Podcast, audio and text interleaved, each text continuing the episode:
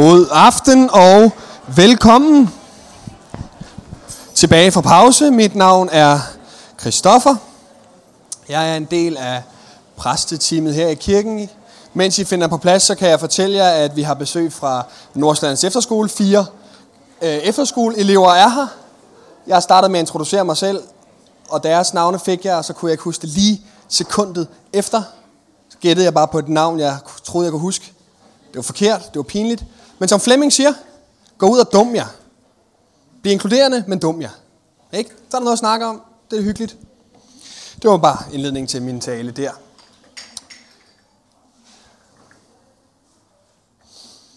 Yes. I øh, aften, så er det jo ikke en hvilken som helst aften. Det ved jeg ikke, om I ved. Men det er jo første søndag i fasten. Fasten er gået i gang. Dem af jer, der faster, I ved nu, at nu har vi været i gang i 4-5 dage. Nu er det ikke sådan sjovt mere. Før de første 3-4 dage, der kunne man sådan der. Oh. Har I hørt noget af det første, jeg sagde? Godt. De første 4-5 dage, der var det hyggeligt. Og faster, man sagde, at jeg faster. Eller, nu er der gået 6 dage eller sådan noget. Nu er det ikke sjovt mere. Nu er det bare hardcore disciplin resten af vejen hjem. Så nu er fasten godt og grundigt gået i gang. I gamle dage, der var der nogen, der fastede fra kød og mælk. Det var oftest det, man fastede fra.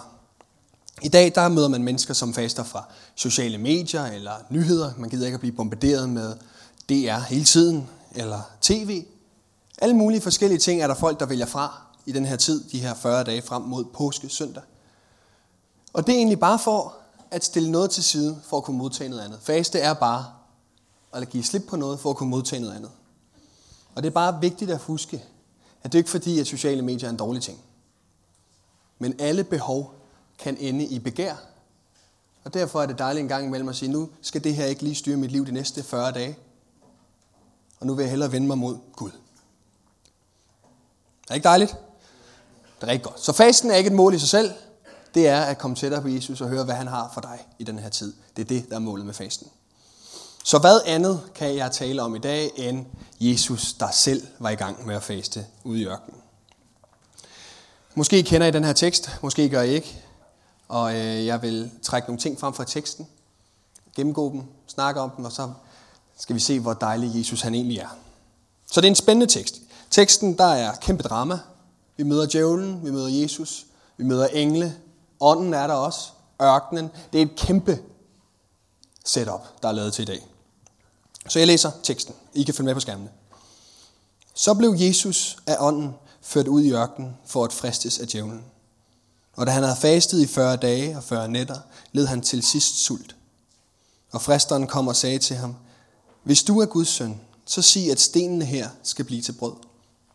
Men han svarede, Der står skrevet, Mennesket skal ikke leve af brød alene, men et hver ord, der udgår af Guds mund.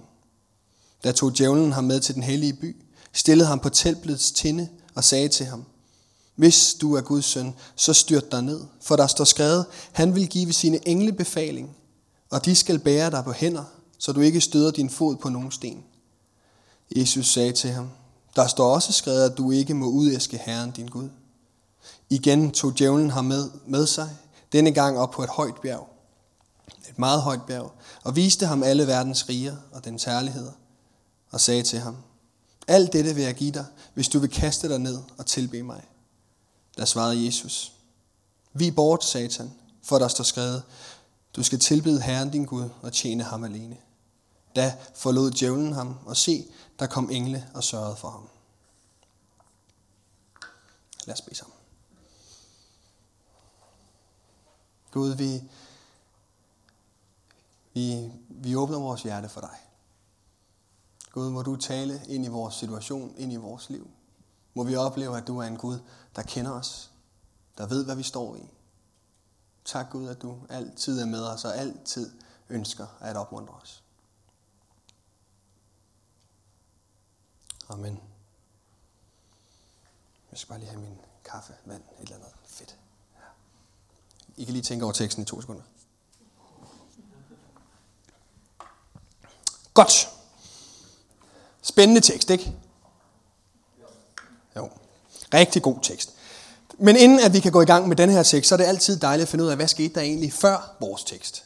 Mange gange så vil jeg gå lige lidt tilbage, så giver det en dybere forståelse af, hvad sker der egentlig i vores tekst, når man ved, hvad der skete i teksten lige inden.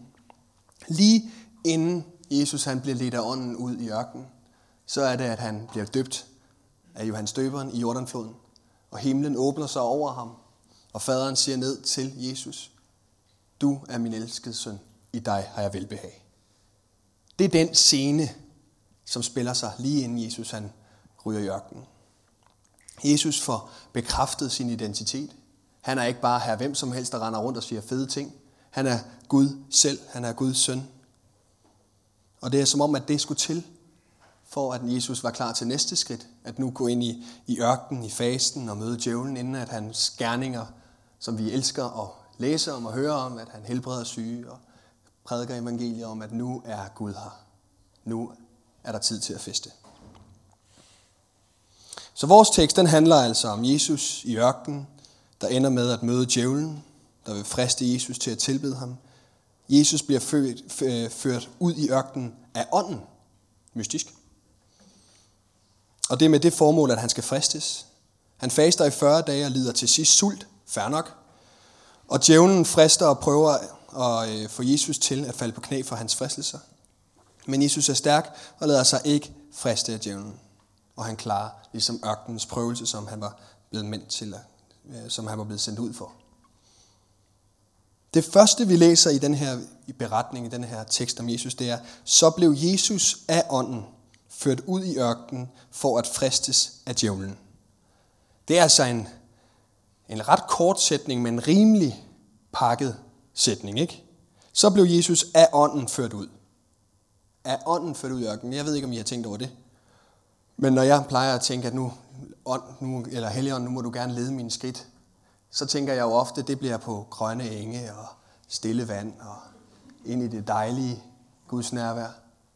Men her står der jo, ånden ledte, eller førte Jesus ud i ørkenen, ud til djævlen.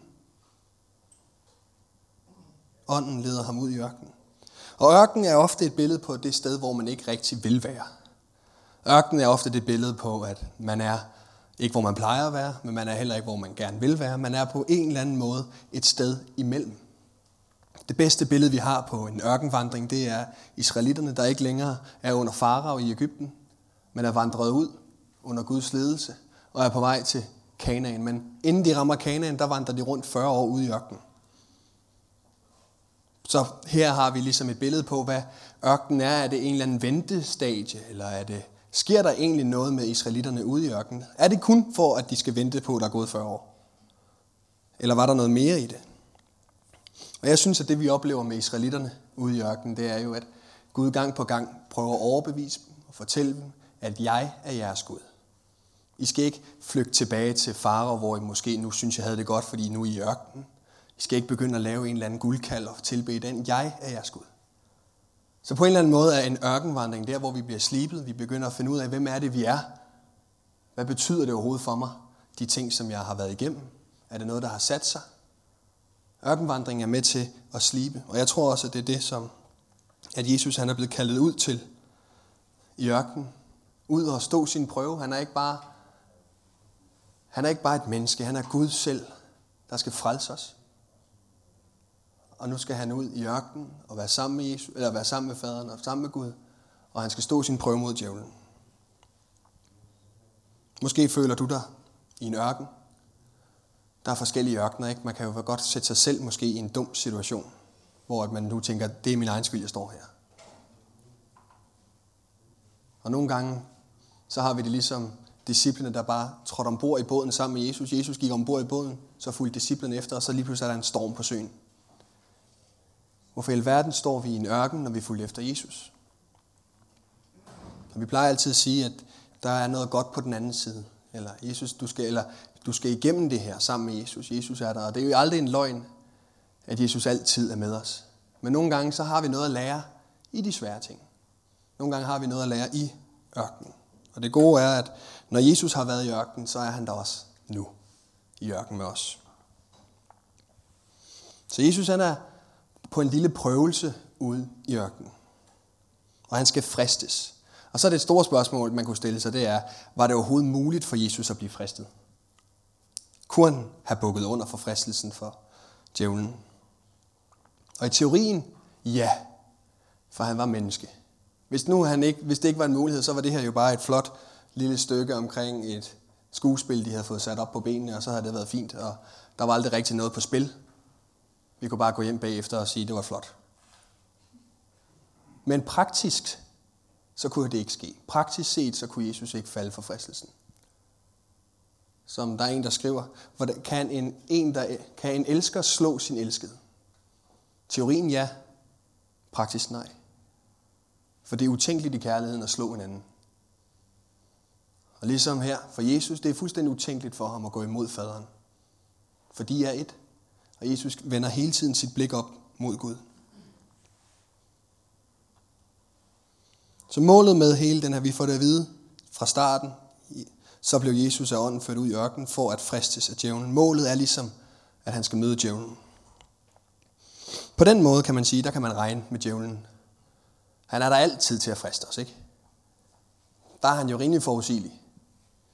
Det er jo, jeg ved ikke, om, man, om der skulle, hvad skal man sige, om der skulle laves meget planlægning for at få djævlen til at friste Jesus. Jeg tror, det var rimelig oplagt. Og på den måde er djævlen jo banal og forudsigelig. Det eneste, han kan, det er at prøve at tviste sandheden lidt og stille spørgsmål om, var det nu egentlig sådan, det skete? Djævlen, det kommer af, af diabolos, som betyder splittelse, adskillelse.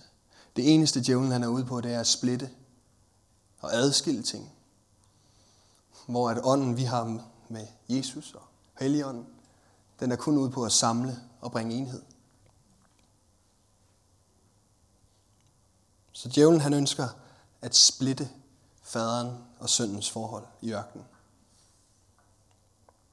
Så Jesus han starter altså, inden han bliver fristet, så starter han med at faste 40 dage og 40 nætter. Og hvorfor skulle han faste, inden at han var klar til den her fristelse? Det var jo ligesom målet fra start, at målet med at gå ud i ørkenen, det var at møde djævlen. Kunne man ikke bare have aftalt med djævlen, at du frister Jesus på dag 1, og så er, vi, så er vi færdige med det. Hvorfor skal han vandre rundt i 40 dage derude? Og måske har det noget at gøre med, at tid slører lidt vores oplevelser og vores begivenheder. Hvis, han havde, hvis djævlen var kommet to timer efter, at himlen var, havde brudt åben, og sagt ned over Jesus, du er min elskede søn, i dig har jeg velbehag, så kan det godt være to timer efter, at Jesus stadigvæk tænkte, den holder nok stadigvæk. To timer efter, der er man stadigvæk rimelig op at køre. Sådan har jeg det også nogle gange med, i mit eget liv. Når jeg har været på teenagelejre eller i min egen kirke hjemmefra, har oplevet, at Gud har talt til mig, at jeg skulle dele noget med en anden. Eller jeg har set, at folk er blevet helbredt, når der er blevet håndspålæggelse på. En time efter, hvis folk sagde, ja, men var det ikke noget, du finder på? Er det ikke sådan bare lidt bum bum? En time efter, der vil jeg nok sige, nej, det var det ikke. Det var, jeg var der. Det var rimelig klart. Det var rimelig sikkert. Jeg tror på, at det var Gud. Hvis man spurgte mig i dag om en oplevelse, jeg havde, som jeg var teenager, kan det godt være, at jeg tænker, åh ja, men jeg var heller ikke så gammel. Det kan det godt være. Det ved jeg da ikke. På en eller anden måde, så tiden, den lægger distance mellem de oplevelser, vi har. Og alligevel, så er det jo også tiden, der gør, at når vi kigger tilbage i vores liv, så kan vi se, at Gud han var med os der, han var med os der, han var med os der. At trofastheden, den ligesom vokser over tid. Godheden, vi kan se, at Gud han har været god, jamen han har været god mod mig de sidste 40 år. Hvorfor skulle jeg svigte ham nu? Og Jesus, må man sige, har været sammen med faderen længe. Hvor længe, det ved man ikke, for det er ude i evigheden. Og der er der ikke tid. Det var sådan en, ved, sådan en specifindig joke, teologisk holdning ting. Fanger I den? Ude i evigheden, der er der ikke noget med tid at gøre, så det er dumt at sige, hvor lang tid. Okay, godt. Jeg tror, at Jesus i de 40 dage, han vandrede rundt ud i ørkenen, inden han mødte djævlen, brugte på at være sammen med Gud. At han brugte på at stille de ting til side. Alle de behov, som han normalt har. Det er meget vigtigt at huske, at Jesus han var menneske. Han var menneske. Og han havde behov, ligesom du og jeg. Og jeg tror, at han havde brug for at være sammen med Gud i 40 dage og 40 nætter, fordi han vidste, hvad det var, han skulle møde. Han skulle ikke bare møde djævlen om 40 dage. Han skulle også møde farisæerne de næste tre år. Han skulle også møde en af hans bedste og nærmeste venner, der forråder ham. Han skulle også møde, at han var blevet forladt af Gud. Han skulle også møde at blive kastet op på et kors. Han skulle også møde at være nede i dødsriget i tre dage. Der er rigtig mange ting, som Jesus han skulle gå igennem. Og derfor er det bare en fantastisk tekst, der viser, at når vi skal over for nogle svære ting, store ting, eller bare livet generelt, hvor er det vigtigt, at vi bruger tid sammen med Gud. At vi sætter ting til side.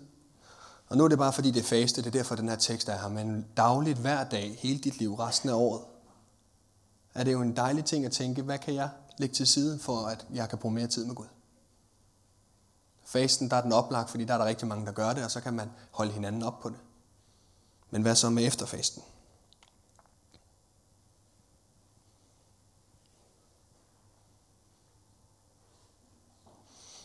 Der er en, øh, en nordfransk, tror jeg, nordfransk nonne fra omkring 350-80 stykker, som rejser på pilgrimsrejse til Jerusalem. Og fra hende, der har man beretninger omkring, hvordan var det, fasten var. Hvordan var fasten i Jerusalem i omkring 380. Og hun fortæller, at fasten var noget, som de kristne dengang så frem til. Det var noget, de glædede sig til. Undskyld. Det var noget, de glædede sig til. Det var noget, de så frem til. Fasten, dejligt, nu kommer den. Og det for mig virker mærkeligt og mystisk. For for mig er fasten mange gange. Nu er det 40 dage, hvor at vi bare glæder os til, at det er slut. Øh, det er jo forskelligt, hvad man faster fra. Der var en gang, hvor jeg fastede, og det var for dumt. Altså jeg ved ikke, om I har sådan nogle fasteoplevelser eller sådan noget, hvor man giver den gas, ikke? Nu tænker 40 dage, nu kan jeg bare rydde kalenderen. Jeg har fastet fra øh, serier og film og fodbold. Og der, da dag 1 startede, ikke, og Champions League var i gang, så var sådan, hvornår er de 40 dage gået? Til sidst så måtte jeg jo opgive og sige, at jeg kan nok ikke klare den her fase, og så måtte jeg se fodbold. Så for mig dengang, der var fasten måske ikke den tid, hvor jeg vendte. Man kunne jo bare sige, hvorfor fastede du så? Jo, men det gør man jo i kirken. Hmm. Så, men de her kristne i år 300, de glædede sig til fasten. Og Erika, hun fortæller, at grunden til, de fastede, det var, grunden til, at de glædede sig til fasten, var fordi de huskede, hvad fasten gjorde sidste år, og forrige år, og så videre. Hvad havde fasten gjort for dem de andre år? Og det, hun fortæller, det var, at byrden blev lettere, målet blev klarere, og længslen friskere. Byrden blev lettere, målet blev klarere, og længslen blev friskere. Og jeg tænker, det er også det er vores bøn, specielt her i fasten, men også bare generelt i vores liv. Det er lige præcis det, vi allermest ønsker. At målet, Jesus, må stå klar for os. At vi må opleve ham. At vores længsel efter Jesus må blive tændt på ny. At der må blive lagt en kæp mere på bålet. Og at den byrde, eller de byrder, vi har, at de må blive lettere. At livet efter Jesus må blive en, en leg og en dans, og ikke en, en, en hård tid. Det er de ting, som vi håber på. Det er de ting, som jeg også selv beder for mig selv om i fasten, at målet må blive klar. Hvad er målet? Jesus er målet, jo jo, men må det blive klarere for mig, hvad Jesus så er? Hvem er Jesus? Og ja, måske er det også det, som Jesus han gik rundt i ørkenen og brugte tid på. At målet må blive klare. At Golgata måtte stå frem for ham som et lys, og det ikke måtte svinde hen og blive en mulighed for ham at smutte fra.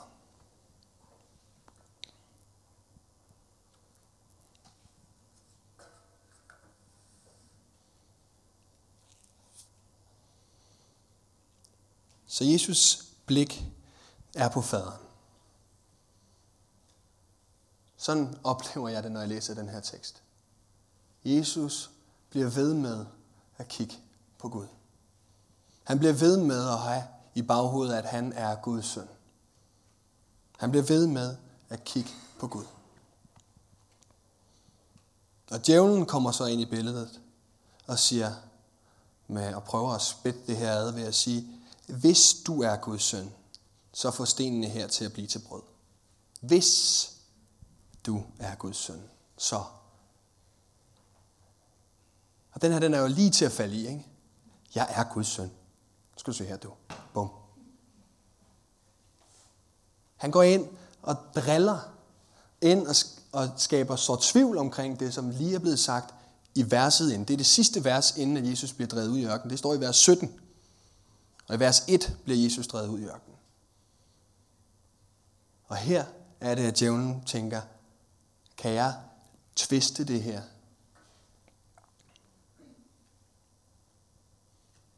Han prøver at fjerne blikket fra faderen og vende det om på omstændighederne, som Jesus han står i. Jesus var sulten, det læser vi. Efter 40 dage og 40 nætter led han til sidst sult. Han var nok også træt af at gå rundt ud i ørkenen. Og han kunne nok godt bruge noget brød, så det er jo lige det. Jesus han ville jo både bevise, at han var Gud, og han ville få mad på samme tid. Ikke? Og sætte satan til væks. Men Jesus hopper ikke på det med, at han skal bevise over for djævlen, hvem han er. Han vender ikke sit blik væk fra Gud. Han ved, hvem han er. Og det er det spørgsmål, som djævlen han stiller, lyder meget i retningen af det sidste spørgsmål, han stillede. I Edens have, der stiller han jo spørgsmålet til øh, Adam og Eva. Har Gud virkelig sagt, at I ikke må spise af træerne i haven? Har Gud virkelig sagt, at I ikke må spise af træerne i haven? Og det er jo en løgn. Det er jo, ikke, det er jo slet ikke det, Gud har sagt. Gud har sagt, at der er et træ, I ikke skal spise af. Det vil være dumt. Står her midt i haven, bare lad være med at spise det. Alt andet skal I bare spise. Så det er, jo, det er jo det samme trick, som djævlen bruger. Han tvister lige sandheden lidt, prøver at skabe splittelse, prøver at få Adam og Eva til at kigge væk fra faderen, væk fra Gud, og kigge på sig selv. Og de går ind i dialog med, med djævlen og siger, nej, han har bare sagt, at det tre i midten skal vi ikke spise. Nå, hvorfor ikke? Og nå, bam, bum, bam, bum. Og lige stille og roligt, så er det ikke længere, så, længe, så er det ikke længere Gud, de kigger på.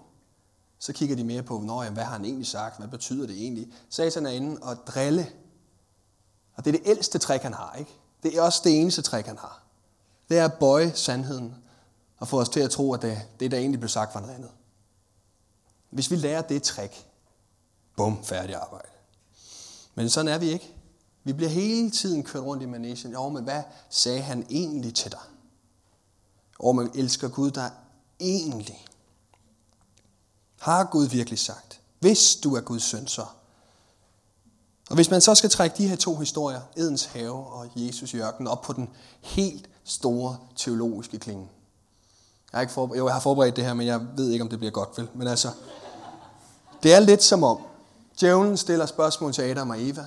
Den gamle Adam, kan vi kalde ham. Og det ender med, at de fjerner blikket fra faderen og bliver smidt ud af haven. Nu har vi den nye Adam, Jesus, på banen. Han har lige fået at vide, at alt er godt.